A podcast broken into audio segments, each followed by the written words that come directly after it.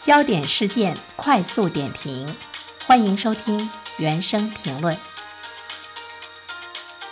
今天想来和大家聊一聊比较受关注的个人养老金制度。在四月二十一号的时候呢，国务院办公厅发布了关于推动个人养老金发展的意见。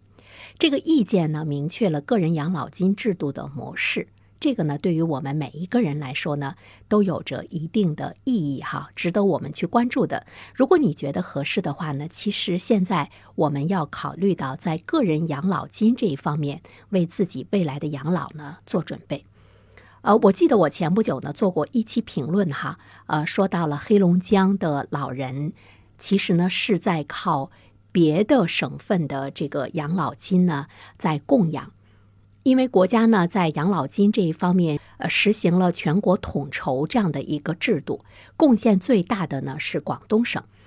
尤其是东北三省这一块儿，在全国养老金的调剂方面呢，接受的资助呢是最多的。我记得当时我也提到过，说不能永远这样下去啊。那么有没有呢一些解决的出路？呃，比如说从我们个人的角度上来讲。我们怎么样呢？也为自己未来的养老有更多的资金上的保障。当然，也有朋友说，我已经参加了单位的这个养老保险了，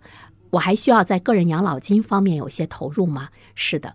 尤其是你所在的省份，比如说我们会再一次提到呢，东北三省老年化的程度比较高，而且现在是大量的依靠着国家养老金的统筹的资助来领取养老金的。这些省份的人，真的呢是要考虑到自己未来的这个养老问题了。那现在呢，国务院办公厅发布的关于推动个人养老金发展的意见，它是我们国家整个养老体系中的第三支柱。第一支柱当然，呃，就是我们参加的这个社保；第二支柱呢，是涉及到了一个企业的年金；第三支柱呢，就是个人的这个养老金。我们现在看到企业的年金的发展呢是比较慢的，也是比较弱的，所以国家在优先发展个人养老金制度。所谓的个人养老金制度呢，这个意见中，它就对缴费的水平、税收政策、投资范围等等这些方面都呢做了比较详细的规定，包括参加人每年缴纳个人养老金的上限是一万两千元，你有钱还不让你多交呢。它也是防止有钱人通过这种方式呢避税。简单的说，个人养老金就是你存一笔钱作为基本养老保险的一个补充，呃，退休的时候呢再把这个钱拿出来，那么我们呢就多了一个养老金的来源。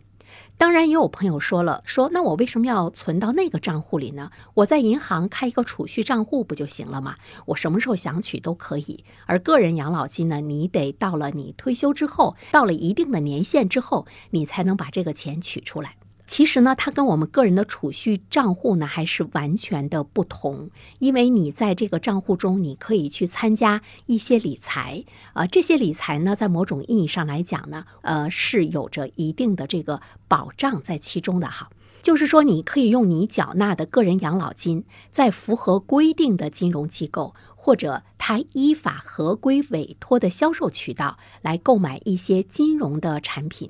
而且呢，它是实行一个。封闭的运行，所得的收益全部呢都是归你所有，除了另有规定之外呢，是不得提前支取的。当然，在这里面的话呢，我们也会关注到说，那银行也有理财产品啊，我也可以买基金，我为什么要把我的钱投入到个人养老金的这个账户里面呢？那其实和他们呢还是有一些不同，就是我们拿个人养老金投资金融产品。可以享受延期征税等一些税收的优惠政策。另外的话呢，它的安全性和回报率也比刚才我们提到的那些会更好一些。同时的话呢，我们会看到个人养老金的这个账户建立起来之后呢，它容易产生一个规模的效应，就是这个资金池子里会有很多的钱，那么它呢也会呢有利于来提高呢这个收益率哈。呃，我们也看到相关的意见中呢是这样来说的，呃，是不是就是国家投资，单位出钱，个人也要适当的储蓄，多条腿走路来形成的一个对养老责任的共担？其实现在就是这样的，呃，所以呢，说白了，个人养老金制度就是国家希望你个人也要来做一个适当的储蓄了，而且每一个人都可以参加，就是你有能力、有意愿的劳动者都可以参加。这里面呢是体现了制度的一个普惠性。当然，对于我们来说，我们最关心的就是说，哎，它的收益会是什么样的？经过筛过一遍的，呃，这些金融机构的理财的产品、投资的产品，我真的能够很好的来保障我的收益吗？其实，任何的投资都是有风险的，还是要理性的来面对它。同时，在这个个人账户中，我们还有一个自己选择的能力，就是你要理性的去。选择投资的产品、理财的产品，同时呢，你也要承担和收益相匹配的投资的风险。当然，在这里面的话呢，相关部门他会更重视一些。跟他面对银行的理财产品来讲的话呢，政府相关部门应该更有一个责任感吧。我个人觉得啊，就是他会切实的防范风险，对产品的风险性呢会进行监管，并且定期的向社会来披露相关的信息。来有助于个人养老金的保值增值，在某种意义上来说，或许呢，政府国家有了一定的背书，但是呢，也不是绝对的背书哈。当然，国家制定个人养老金制度呢，它是有着一个目前的整个养老困境的一个大的背景的。一方面的话呢，要改变我国养老体系第一支柱一家独大的这个局面；另一方面的话呢，就是潜在规模庞大的个人养老金，也希望它能够为资本市场的发展输送长期稳定的资金，可能会是其中一方面的原因。但是我觉得，嗯。还是有一些担心，比如说我们现在看到中国的这个股市的震荡的状况，已经有很多年我们看不到呢，呃，股市非常好的真正的体现一个慢牛的这个涨势。那么这个个人养老金，它为资本市场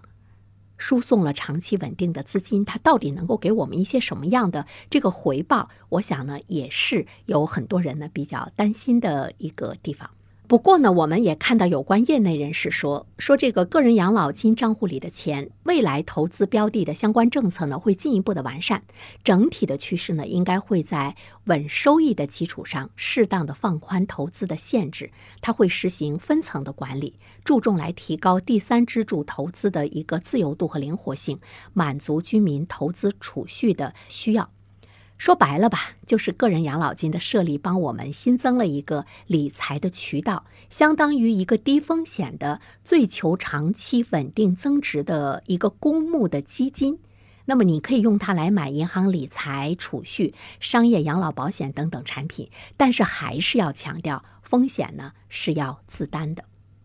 在这里面的话呢，也是期待着它能够彻底的改变我们国家家庭理财短炒赚钱快的一种传统的模式。呃，因为你个人养老金，你最终取出来呢是需要等你交纳了一定的年限之后嘛，所以呢，它让你有一个长时间的一个等待。养老为目的的家庭理财会转向。全生命周期的一个养老储蓄和养老的这个投资，或许呢，它能够帮助我们放慢我们投资的脚步，也使得我们的理财市场啊，包括资本市场，不出现呢那种短炒赚钱快这个状况。总体上来说，如果你你的这个收入还有一些结余的话呢？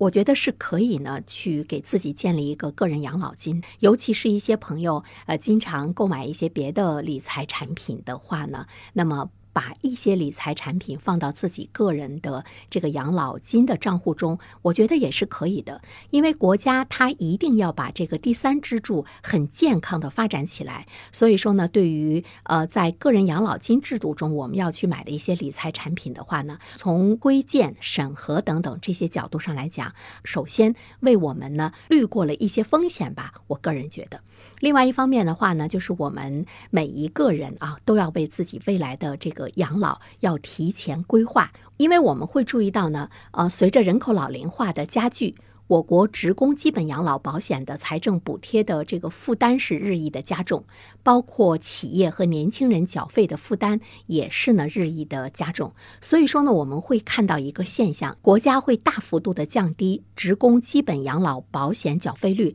和替代率。让第一养老支柱回归制度的本源。所谓的这个制度的本源呢，就是它只做一个底线的保障，保基本。就是你有吃有喝就可以了，真的，它能够达到让你的晚年过得很体面，恐怕呢，这个呢是不可能的。呃，它只是防止你老年的贫困，真的让你有一个很体面、幸福的晚年。目前第一支柱的这方面的这个承担，慢慢慢慢的呢会消失。所以呢，我国职工基本养老保险单位缴费率至少可以从现在的百分之十六降到百分之十二，甚至于呢，最终的目标是会降到百分之八，